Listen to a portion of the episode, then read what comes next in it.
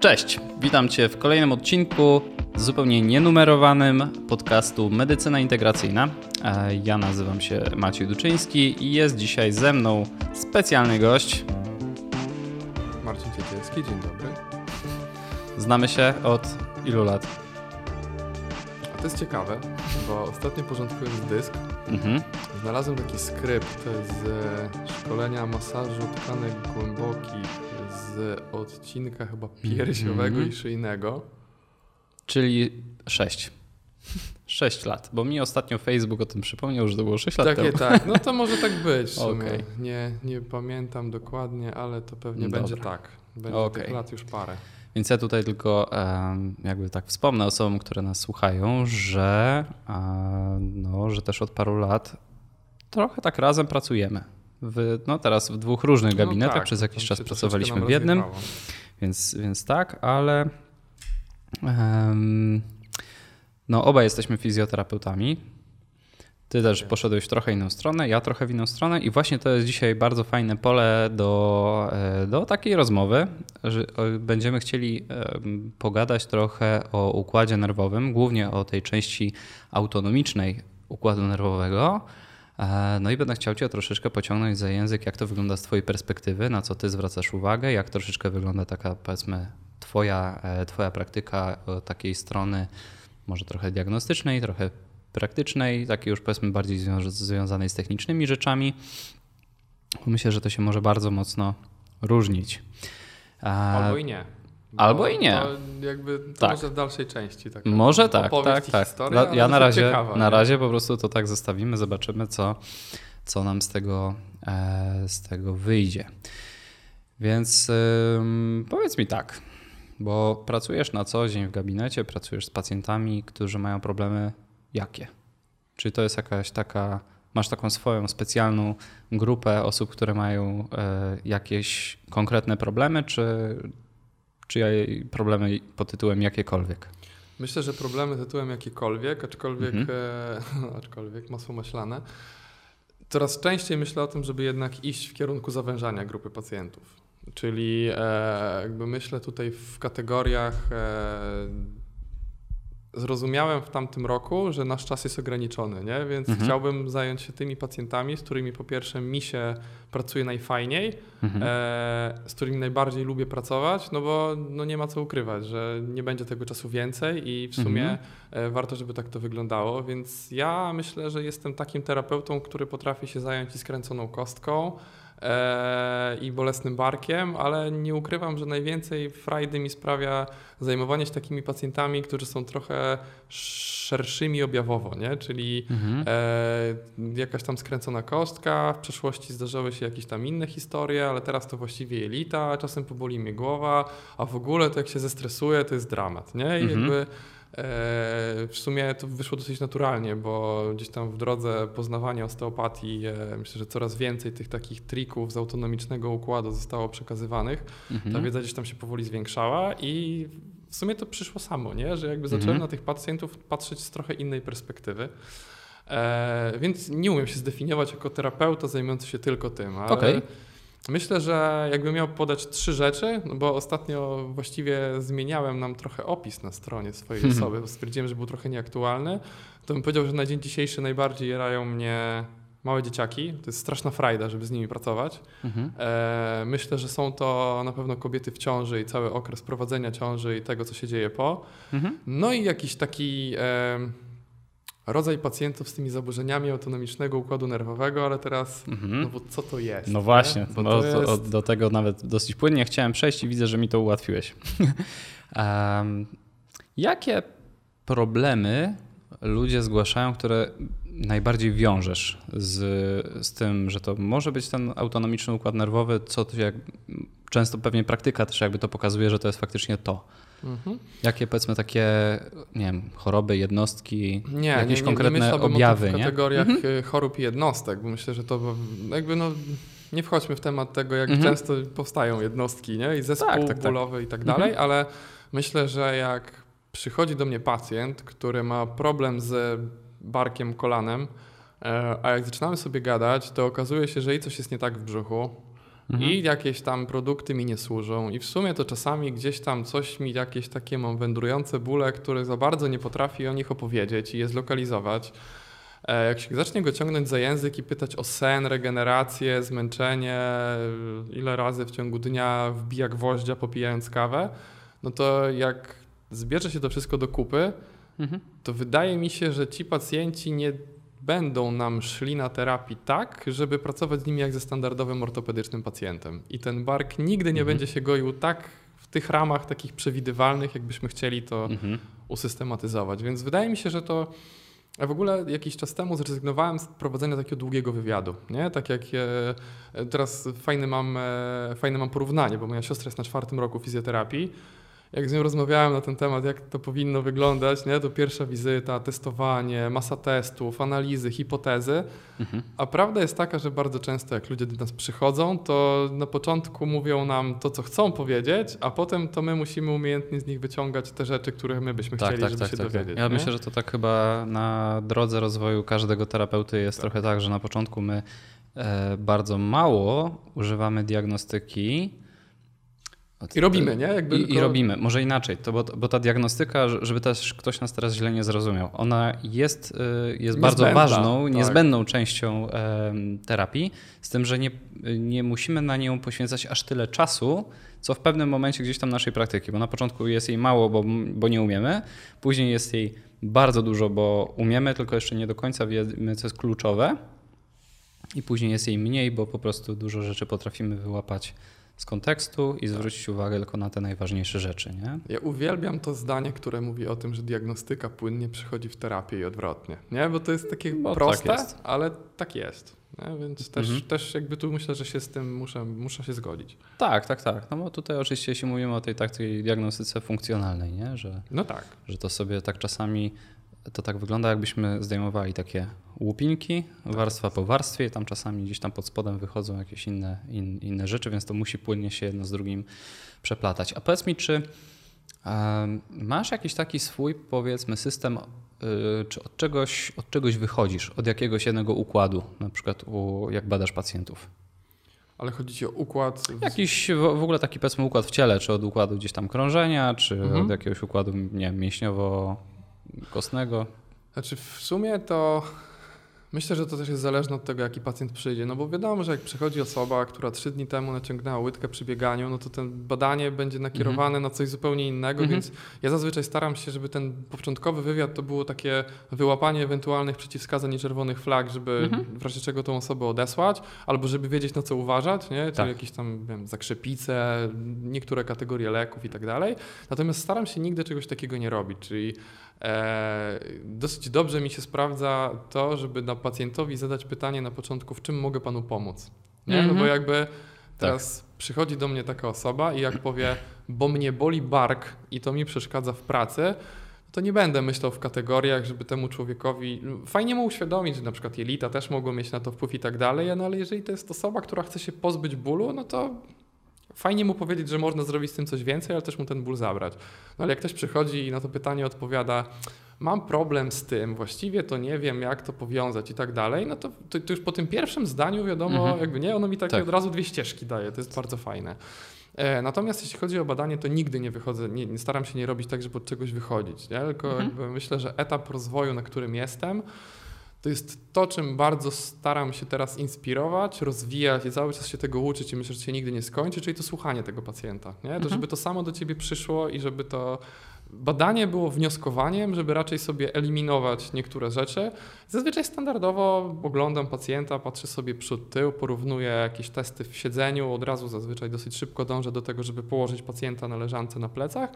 No i przechodząc od góry do dołu, zazwyczaj staram się znaleźć dwa, trzy rejony, które są dla mnie takimi... Mhm.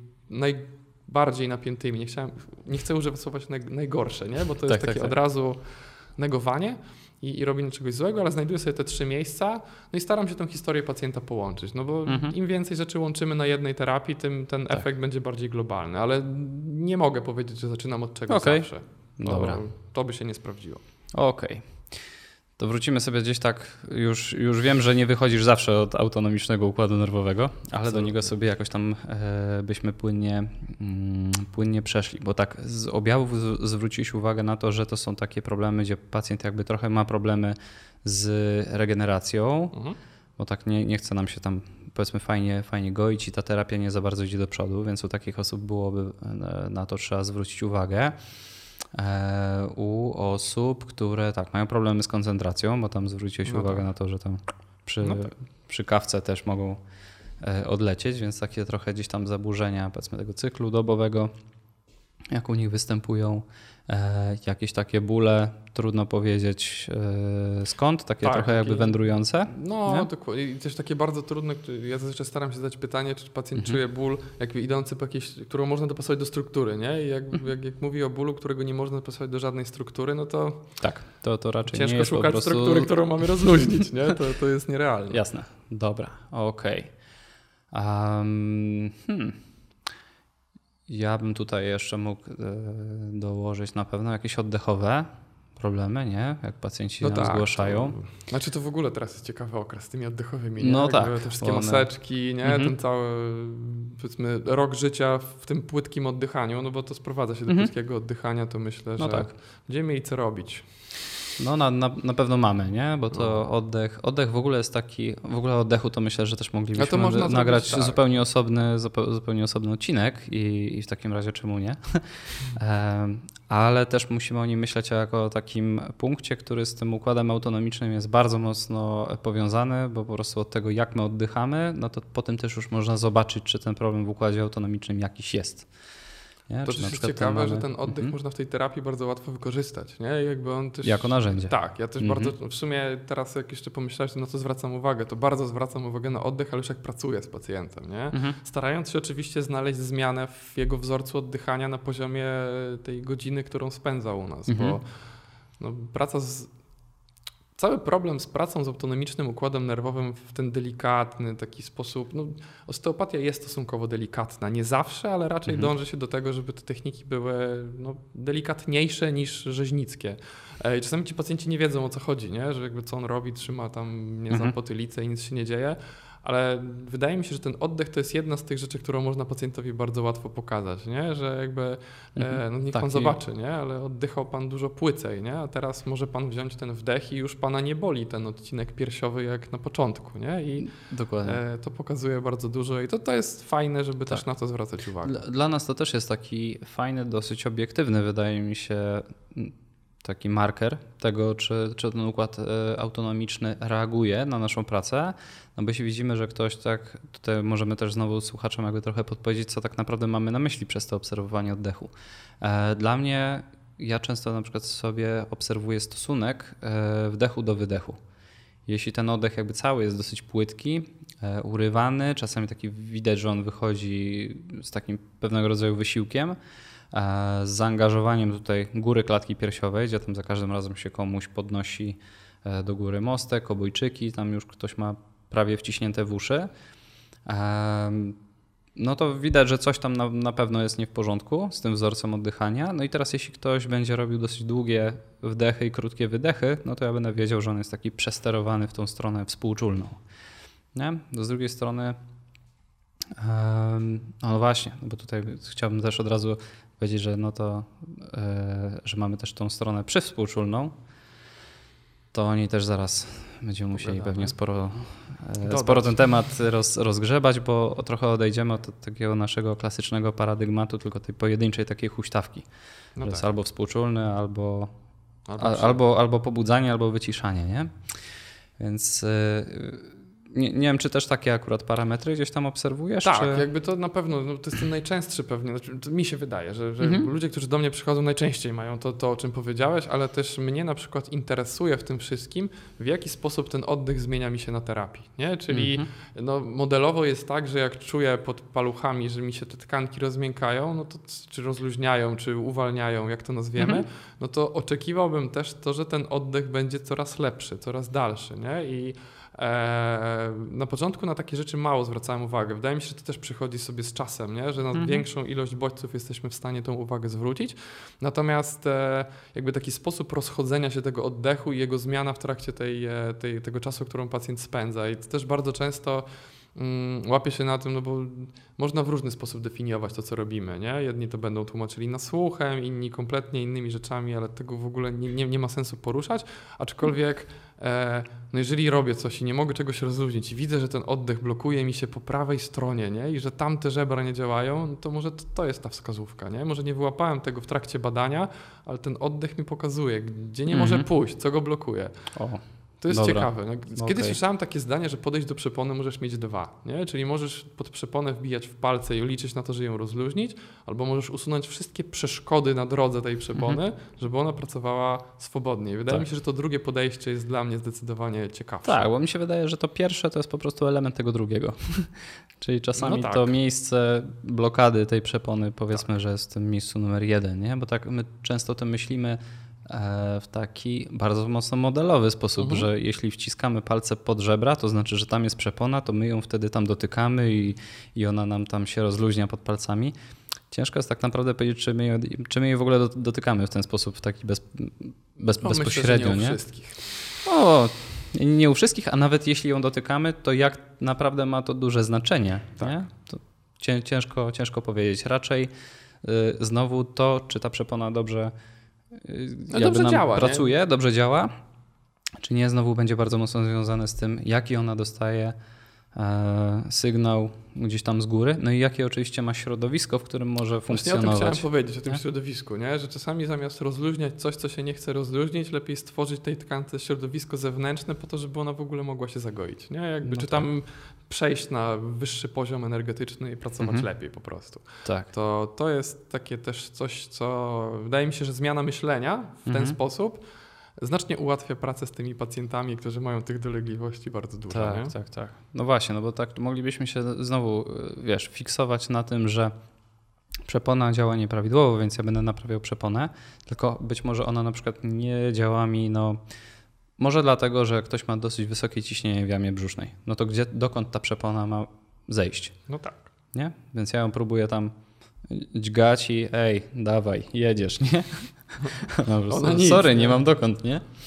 Więc, więc znowu, to mo- może być czasami tak, że my posługujemy się tym modelem i myślimy o tym, że rozluźniamy sobie dolne żebra i dlatego to przepona mi działa dobrze, a może po prostu oddziałujemy chociażby na, może znowu pośrednio, na to ciśnienie w jamie brzusznej, bądź na jakiś jeszcze inny mechanizm, który u akurat tej jednej osoby e, ma, ma miejsce i dlatego to po prostu gdzieś tam idzie do, e, do przodu. Więc ja tak gdzieś tam zawsze staram się troszeczkę jakby walczyć y, z tymi modelami myślenia. My z jednej strony ich potrzebujemy. Mi się wydaje, że my potrzebujemy tych modeli po to, żeby w pewnym momencie się od nich odbić. Tak, nie, że to jest takie... ktoś nam musi pokazać coś na modelu, żebyśmy zrozumieli tak naprawdę, jak to troszeczkę działa i, i też na początku jest tak, że no bez tych modeli byłoby nam trudno e, za, za, w ogóle załapać, o co, o co w ogóle chodzi w leczeniu, nie? Tak, ale myślę też, że tych modeli potrzebujemy po to, żeby starać się wypracować tą lepszą komunikację z resztą środowiska medycznego, nie? Bo trzymając się pewnej terminologii będzie nam dużo łatwiej, jakby mhm. jak ją porzucamy i nagle zaczynamy... Tak. Nie mówię, że nazwy robocze są złe, bo myślę, że jak ktoś by spojrzał na to, jak ja no. wypełniam karty pacjentów e, i jakich skrótów myślowych e, mhm. używam, to też pewnie byłoby ciężko to skumać, ale no przecież to ma być mój skrót, nie? To ja mhm. mam na to spojrzeć i e, wiedzieć w trzy sekundy, co robiłem. Mhm. A to wydaje mi się, że te modele jeszcze po to są potrzebne, żebyśmy mogli dyskutować z lekarzami, żebyśmy mogli dyskutować mhm. z innymi profesjami, żeby się dogadać po prostu, nie? A Jasne. Całą resztę to już jest dorobiana teoria chyba. No. Dobra, więc słuchaj, czyli jest tak, że jak pacjent, to będzie podchwytliwe pytanie, uwaga, czy jak pacjent jest Czekaj. współczulnie, nadmiernie pobudzony, to go trzeba wyciszać i już. No niekoniecznie, nie? Bo to jakby, znaczy nie wiem. Nie, nie, nie, myślę, że na to pytanie nie ma jednej odpowiedzi, bo myślę, że jest część tych pacjentów, która jak jest pobudzona współczulnie, to trzeba im ten współczulny wyciszać, ale na pewno też tak nieraz miałeś w gabinecie, że jest ktoś, kto jest nadmiernie współczulnie pobudzony i tak naprawdę nie wiadomo, od czego zacząć, nie? Bo tak. i klatka, i brzuch, i żebra, i, i, i wszystko, nie? I tak naprawdę wtedy jakby staram się wykorzystywać to odbicie, nie? Czyli staram się zastymulować pracę nerwu błędnego. Mhm. I jakby okazuje się, że czasami mhm. to jest krótsza droga po prostu, nie? I tak. e, można zrobić dwie, trzy rzeczy na terapii, żeby go zastymulować. Wydaje mi się, że takich pacjentów też trzeba zostawiać na trochę dłuższy okres czasu niż tam te standardowe siedem dni, które wydaje mi się, że tak się utarło gdzieś w fizjoterapii. Mhm. E, no i wydaje mi się, że im też trzeba dać jakieś zadanie domowe mimo wszystko. Mhm. Choćby to było to oddychanie, nie? Trzy razy dziennie, ale żeby też go mhm. zaangażować w to, żeby ten układ nerwowy aktywnie tam zaczął coś tak. zmieniać, żeby, żeby chciał, więc... No mhm. nie ma odpowiedzi na to pytanie. Przynajmniej nie znam jej na ten moment i tak. mam nadzieję, że jak się spotkamy za czterdzieści lat... Ja myślę, że to jest nawet taka odpowiedź, i... której się spodziewałem i, i której też pewnie ja bym udzielił. No tak. więc, więc dokładnie tak, tak jak mówiłem, trochę, trochę, trochę miało być podchwytliwe, um, no bo się okazuje, że jakby nie ma takich jednoznacznych no odpowiedzi tak. w pewnym momencie. Um, ja troszeczkę tak też zapytałem cię o to, bo... bo w takim, powiedzmy, standardowym też jakby ro, rozumieniu um, tego, jak działa układ autonomiczny, jako taka huśtawka, że mam część współczulną, która nas, powiedzmy, nakręca, pobudza, nastawia do walki, ucieczki, do tej, do tej reakcji takiej obronnej. No i ten przywspółczulny, zbiorczo, jako taki jeden układ, który nam pozwala na taki chill i rozluźnienie i to, że czujemy się fajnie.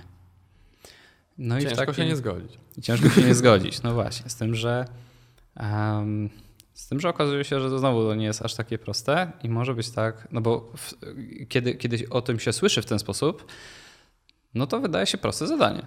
Pacjent jest nadmiernie współczulnie pobudzony, więc on po prostu trzeba go zawsze wyciszyć, żeby był przywspółczulnie pobudzony, bo wtedy jest zrelaksowany, wychillowany i jest super. Czyli nie ma opcji, żeby ktoś był nadmiernie przywspół, przywspółczulnie pobudzony, nie? I się okazuje, że no właśnie, ale, no ale tak, takie to... sytuacje oczywiście są, bo mamy też ten układ przywspółczulny, który też da się go z kolei znowu podzielić. No chcesz tak. powiedzieć jak? Czy nie chcesz? Znaczy, no tak, no bo nerw błędny no. możemy podzielić na dwa, nie? Na ten starszy mhm. i nowszy, brzuszny i grzbietowy. Myślę, że mhm. te nazewnictwa tam się gdzieś przeplatają. Mhm. E, no i to też jest bardzo ciekawe, nie? Jakby za co one odpowiadają, no bo ten starszy to ten prymitywny, który za te takie... Mówiąc najprostszym językiem, gadzie jakieś takie po prostu przetrwałe w nas instynkty, czyli po prostu reakcje walki, ucieczki odpowiada. Ten brzuszny to jest ten taki bardziej socjalny, bardziej mhm. e, jakiś tam, nie wiem, emocjonalny, pewnie też go można wieloma mhm. słowami określać, no ale ten odpowiadający za te nasze wyższe funkcje, nie wiem, czy mogę użyć tych słów? Myślę, że trochę tak można powiedzieć. No tak, nie? To gdzieś tam się to czegoś takiego sprowadza. No i tutaj jak już się to rozdziela, no to zaczyna się robić problem. Tak, nie? Bo że... się okazuje, że jak pacjent jest yy, powiedzmy nadmiernie pobudzony z tej części grzbietowej, no to ma takie tendencje z kolei do wpadania w takie stany powiedzmy bardziej lękowe, trochę depresyjne, do takiego nadmiernego wygaszenia. Wręcz takiego, powiedziałbym, takiego zatrzymania mm-hmm. w ciele, nie? Czyli czegoś takiego, mm-hmm. że po prostu jestem w jakimś punkcie i robię wszystko, a to nie działa, nie? Że tak. po prostu nie mogę z tego wyjść, nie? Mm-hmm.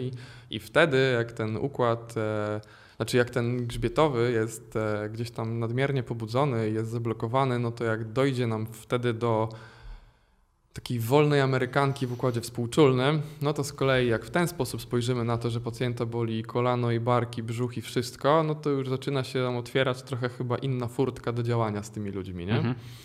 E, mi to bardzo pomogło, ta zmiana w myśleniu właśnie, nie? Że, że wtedy nie ma, nie, ma, nie ma co chodzić i wyciszać każdej dysfunkcji, tylko można od drugiej strony. Dokładnie. I to jest mega fajne. I z tym lubię bardzo pracować.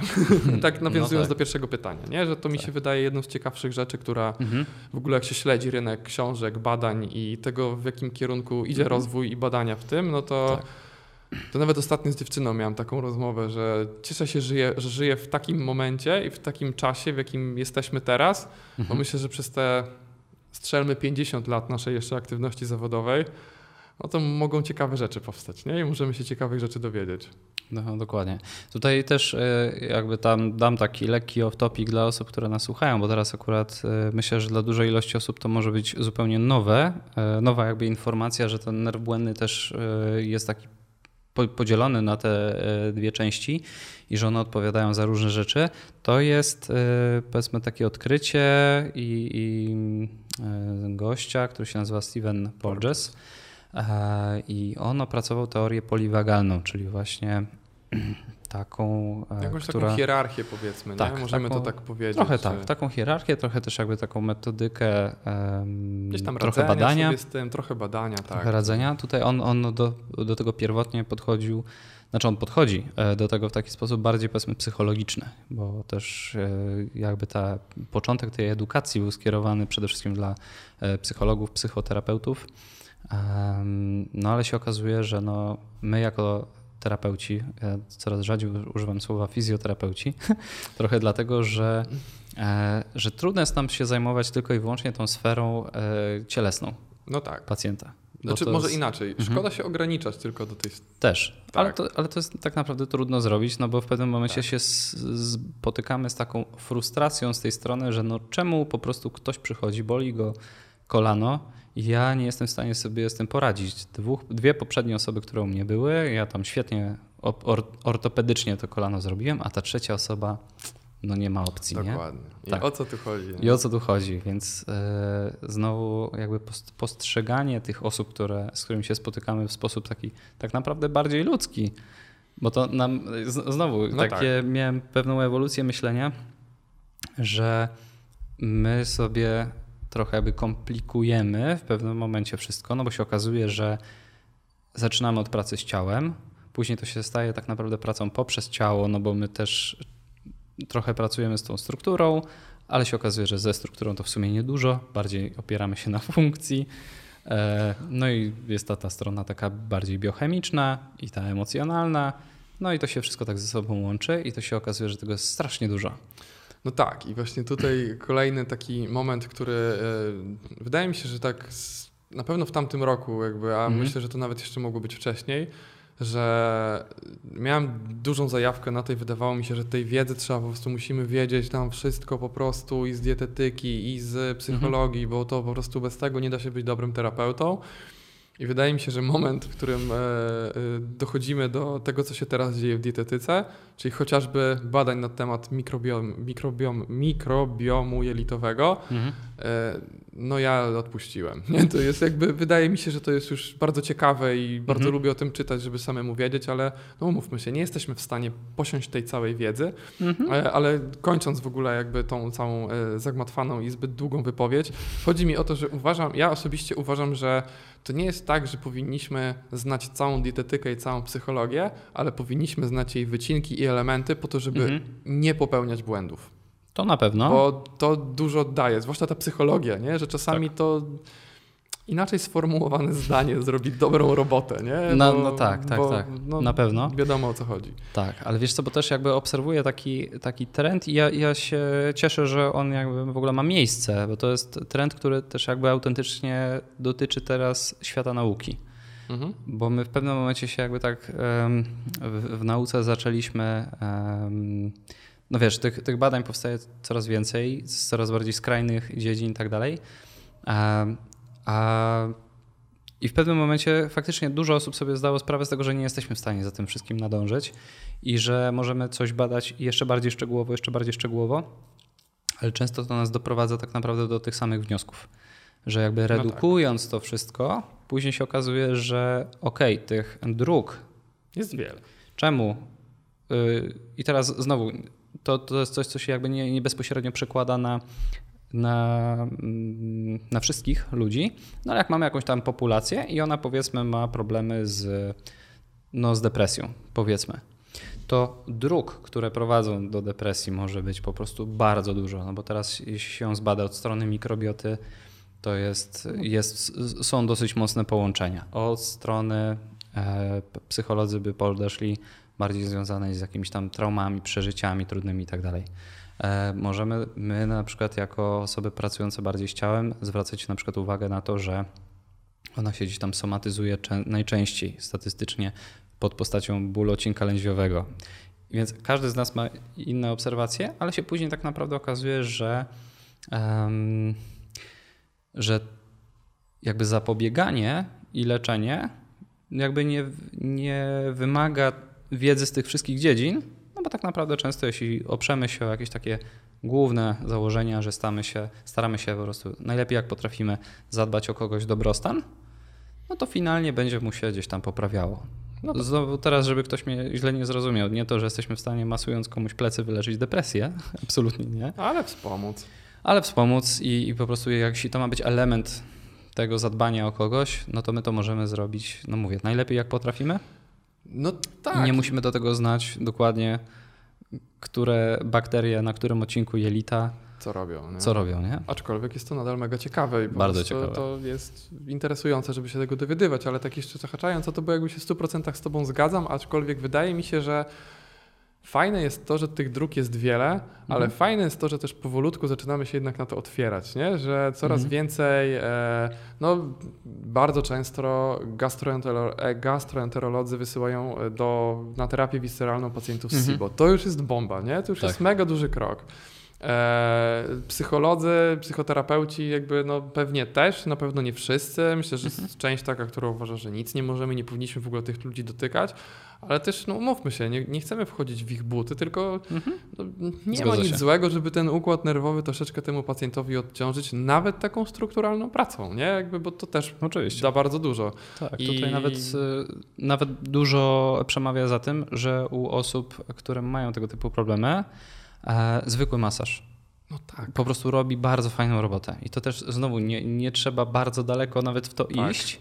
Tylko I znowu szukać to takie... nie wiadomo jakich czarodziejskich technik, nie? Bo to wszystko sprowadza się do jednego. Że nasze oddziaływanie wytwarza tak. pewną pulę hormonów, enzymów e, i mhm. tak dalej w naszym ciele.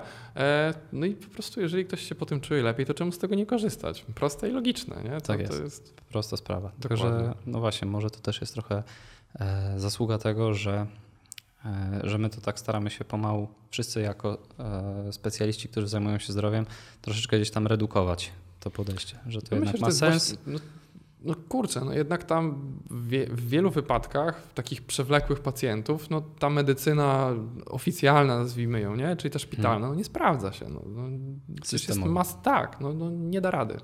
To tak już nie pójdzie dalej. Musimy coś zmienić, nie? W naszym postępowaniu, w naszym patrzeniu i, mhm. i skończyć z tym leczeniem bólu przez trzy lata, nie? Jakby tą samą metodą. Tylko jak coś nie działa, no to spróbujmy czegoś więcej. Dołóżmy kolejny jakąś tam cegiełkę, nie? To mhm. myślę, że to musi się zmienić w tą stronę i już się zmienia, nie? Jakby myślę, że fajnie będzie to obserwować na przestrzeni następnych lat, bo, no bo to na pewno będzie szło w tą stronę. Nie ma innej możliwości. Dobra. Czyli tak troszeczkę jakby podsumowując, bo mówiliśmy o, jak, jak to zwykle, bo tak parę razy nam się zdarzyło o takich rzeczach pogadać i zawsze na tą filozofię A, gdzieś tam pomału zbaczamy, ale z, o samym układzie autonomicznym trochę, trochę udało nam się powiedzieć. Także mm, na pewno oddech jako jeden z takich markerów, na który powinniśmy zwracać uwagę, więc tutaj jeśli widzimy, że z tym oddechem nam się coś dosyć mocno nie podoba, no to powinniśmy na to trochę gdzieś tam zwrócić uwagę. Znowu, jako jakieś takie jedno praktyczne rozwiązanie, same chociażby ćwiczenia oddechowe? Tak. Też polecasz? No, bardzo dużo, nie? Mhm. I to... Prze... Nigdy staram się nie dawać ludziom jednych ćwiczeń oddechowych, bo mhm. ja jestem zafiksowany na jakiś rodzaj medytacji, nie? Jakby, może rodzaj, po prostu na medytację, nie? Więc mhm. mi to pomaga bardzo w życiu po prostu pozbywać się tego nadmiaru, ale zawsze staram się dać ludziom trzy różne wersje, nie? I niech sobie mhm. sami wybiorą, no bo mogą medytować, to jest super. Myślę, że Wim Hof jest ciekawą postacią w ostatnich czasach i te jego ćwiczenia też są fajne. Mi mhm. nie odpowiadają, bo są dla mnie, nie wiem, za dynamiczne, za mocne. To nie mój sposób. A trzecią rzecz, jaką staram się zawsze dawać, to, to coś pomiędzy, nie? No bo jedno jest skrajnie uspokajające, drugie bywa skrajnie pobudzające, nie? Mhm. A pomiędzy jest po prostu zwykły, prosty oddech, żeby na to zwracali uwagę. Niech sobie wybiorą, co chcą, nie? A przy okazji, to też jest ciekawe, bo e, to taka moja też niedawna chyba też zmiana, że staram się tym pacjentom jednak coraz częściej dawać wędkę, a nie rozwiązania, nie? Że daję im propozycje i niech sami wybiorą jakieś rozwiązanie, mhm. no bo to też jest jakiś część ter- jakaś część terapii, nie? Bo, bo jak pan kazał mi robić, no to pan kazał, nie? Ale to jednak coraz fajniej mhm. by było, gdyby nasi pacjenci chcieli coś robić, żeby czuć się lepiej. Tak. I na pewno, a nie, żeby, żeby mieli świadomość tego, że każdy z nas odpowiada sam za własne Dokładnie, zdrowie. Dokładnie. I to też jest jakaś taka aktywna mhm. część włączania y, ludzi w proces y, no, gojenia. Po prostu. Dokładnie. Okej. Okay. Oddech ogarnęliśmy. To lecimy dalej. to lecimy dalej. Co jeszcze o, ogarnęliśmy? Bo teraz mamy jakąś taką Z Ju, już zdążyłem sam, sam zapomnieć, o czym, o czym rozmawialiśmy. Tak. No to wróćmy tak do filozofii. To, się zawsze, to jest zawsze dobry pomysł. Wiesz co? Aha, bo mówiliśmy jeszcze, o, o u których osób przede wszystkim jakby zwracać uwagę na ten układ autonomiczny, więc mówiliśmy o zaburzeniach koncentracji, jeśli one występują. Właśnie, dużo też mówiliśmy o tych problemach gastroenterologicznych. To możemy jeszcze no, tutaj jakby chociażby chwilę o tym. Układ pokarmowy będzie tym, który ten nerw błędny będzie nam dosyć zaburzał, nie? No bo nerw błędny jest nerwem, który ma przekazywać informacje z brzucha do mózgu. To mhm. ma być jego główna funkcja. Każdy nerw ma dwie drogi, ale to jest jego główne zadanie, więc długotrwałe, przewlekłe, nieleczone, bagatelizowane problemy w naszym brzuchu mogą doprowadzić do tego, no jak my to nazywamy, przestymulowania, czyli jakby no zakłócenia pracy, nie? Jakby mhm. spowodowania jakichś zakłóceń w funkcjonowaniu tego nerwu, do wyższych ośrodków, do rdzenia tak. kręgowego, do mózgu. No i teraz bardzo często jak pacjenci pytają się, a co, co ja nie tak robię, nie? A skąd to się wzięło, a czemu, czemu mnie boli za tą łopatką, nie? I bardzo często starają, chcieliby uzyskać taką prostą odpowiedź, bo pan źle spał, nie? No, Znaczy na pewno czynnik spania na złej poduszce nie będzie pomagał w bólach odcinka szyjnego, ale... Mhm.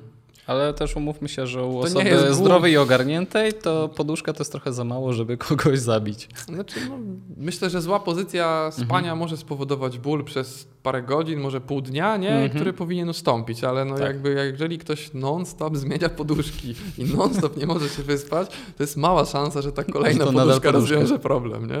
Tak jest. E, więc, więc na pewno to, nie? Czyli, czyli jakby takie moje myślenie od razu, jak powiedziałeś, układ pokarmowy, no to jest, że wszystkie problemy, które są tu, będą wpływały na większą szansę przestymulowania tego mhm. nerwu błędnego. No a teraz umówmy się, kto w dzisiejszych czasach nie ma najmniejszych problemów z brzuchem, mhm. nie mówię, że na co dzień, w skali roku. Tak. Zawsze zdarzy nam się jakieś przeziębienie, zatrucie, no i tak możemy mhm. wymieniać, nie? No, no. Tak.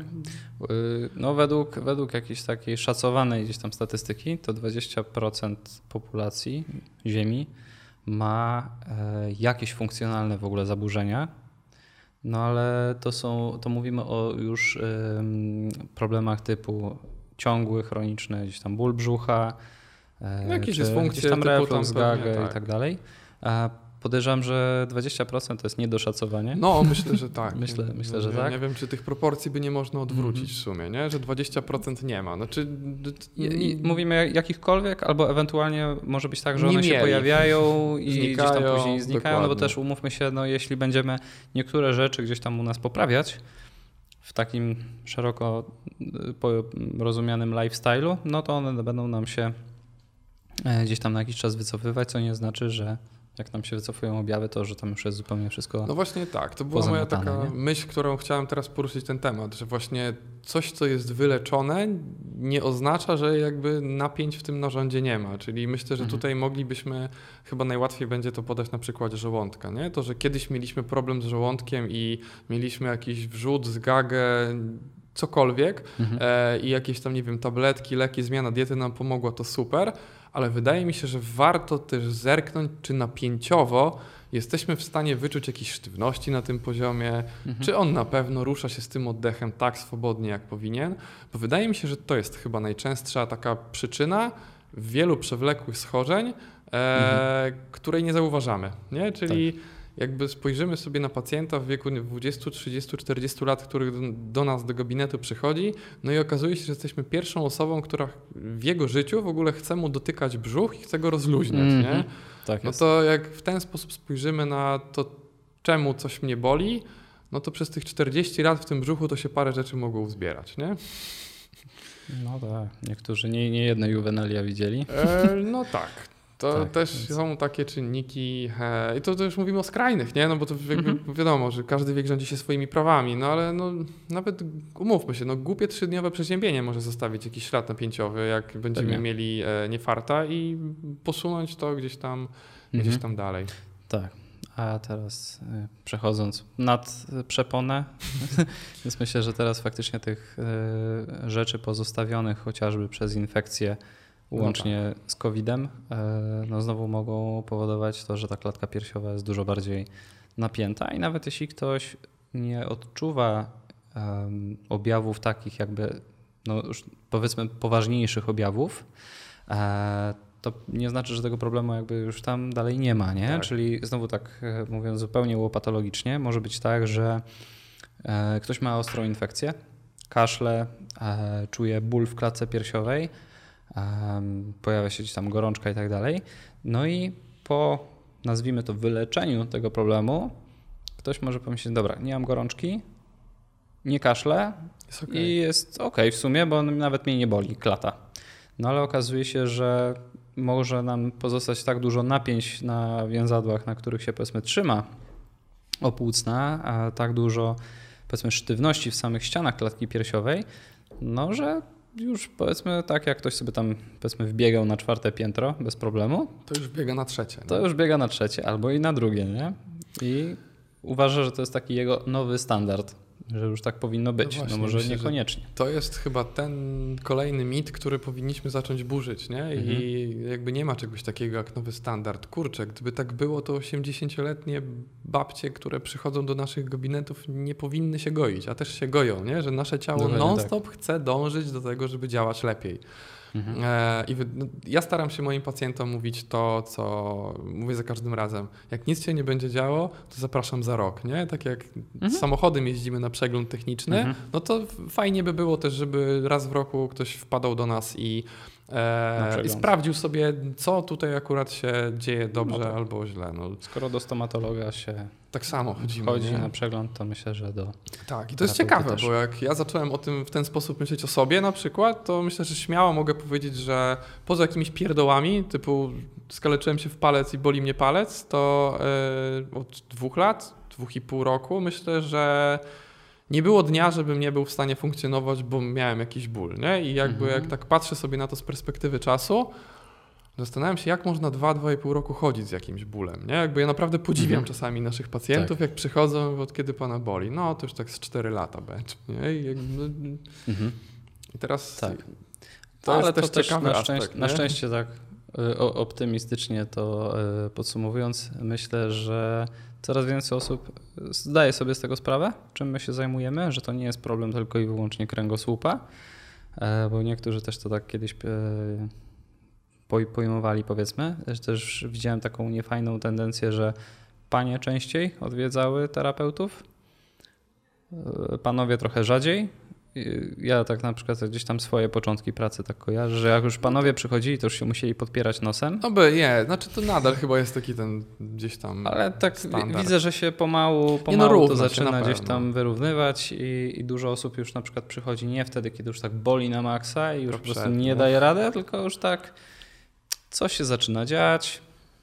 Chciałbym sprawdzić, to też się nawet już faktycznie zdarza, że ktoś mówi, że... Tak, i widzisz, i to jest mhm. właśnie taki pacjent, u którego pewnie szybciej spojrzę na ten autonomiczny układ nerwowy, mhm. niż u osoby, która do ciebie przychodzi i ma jakiś ból, nie? No bo tak. wydaje mi się, że jak ktoś nawet ma bardzo dużo tych zaburzeń w... No, tym autonomicznym układzie nerwowym, no to jednak fajnie najpierw tego bólu też pozbyć się, nie? No bo jakby jak można pracować nad równowagą układu nerwowego, jak w środowisku pacjenta występuje non-stop bodziec, który to będzie drażnił, nie? Więc mhm. to też na przykład u takich osób faktycznie to jest bardzo fajne i na pewno jest jakaś tam grupa pacjentów, która gdzieś tam regularnie od tego gabinetu tam czy co pół roku, czy co rok przychodzi i ja na przykład, to jest też bardzo fajne, bo my się rozwijamy jako terapeuci, zaczynamy po tym roku też zwracać uwagę na zupełnie inne rzeczy, które może wcześniej ich zauważyliśmy, a może ich nie zauważyliśmy mhm. i wydaje mi się, że takie przychodzenie sobie raz na jakiś czas, żeby w ten sposób popracować, to chyba jest najlepsza inwestycja w to, żebyśmy się lepiej starzeli, nie? Jakby to tak,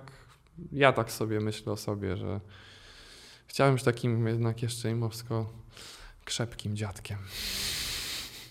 Lepiej bym tego nie powiedział. Dokładnie. Także tym optymistycznym jakże akcentem myślę, że dobrnęliśmy Do, do końca, bo ja tutaj myślę, że moglibyśmy jeszcze spokojnie ze dwie no, godzinki myślę, że na różne tematy pogadać. Nagrali, tak, tak, tak. Więc yy, trochę liczę na to, że jeszcze sobie następnym razem gdzieś tam pogadamy o tym układzie oddechowym, bo to jest niesamowite. No to jest też niesamowicie ciekawe. Tak. Um, no dobra. Także tobie yy, dziękuję za to, że mnie odwiedziłeś, a słuchaczom podpowiadam, że mogą zostawić nam jakiś komentarz, jakąś ocenę. Może jakiś na... pomysł na kolejną rozmowę. Tak, jeśli, jeśli oglądacie na YouTubie, to oczywiście w sekcji komentarze czekamy na jakieś wasze podpowiedzi, pytania. Jeśli słuchacie tego na aplikacji Apple Podcast, no to oczywiście jakaś tam miła ocena, jak, jak wiedzie, to będzie nam niesamowicie miło. Także dzięki za dzisiaj i do usłyszenia następnym razem. Cześć. Cześć.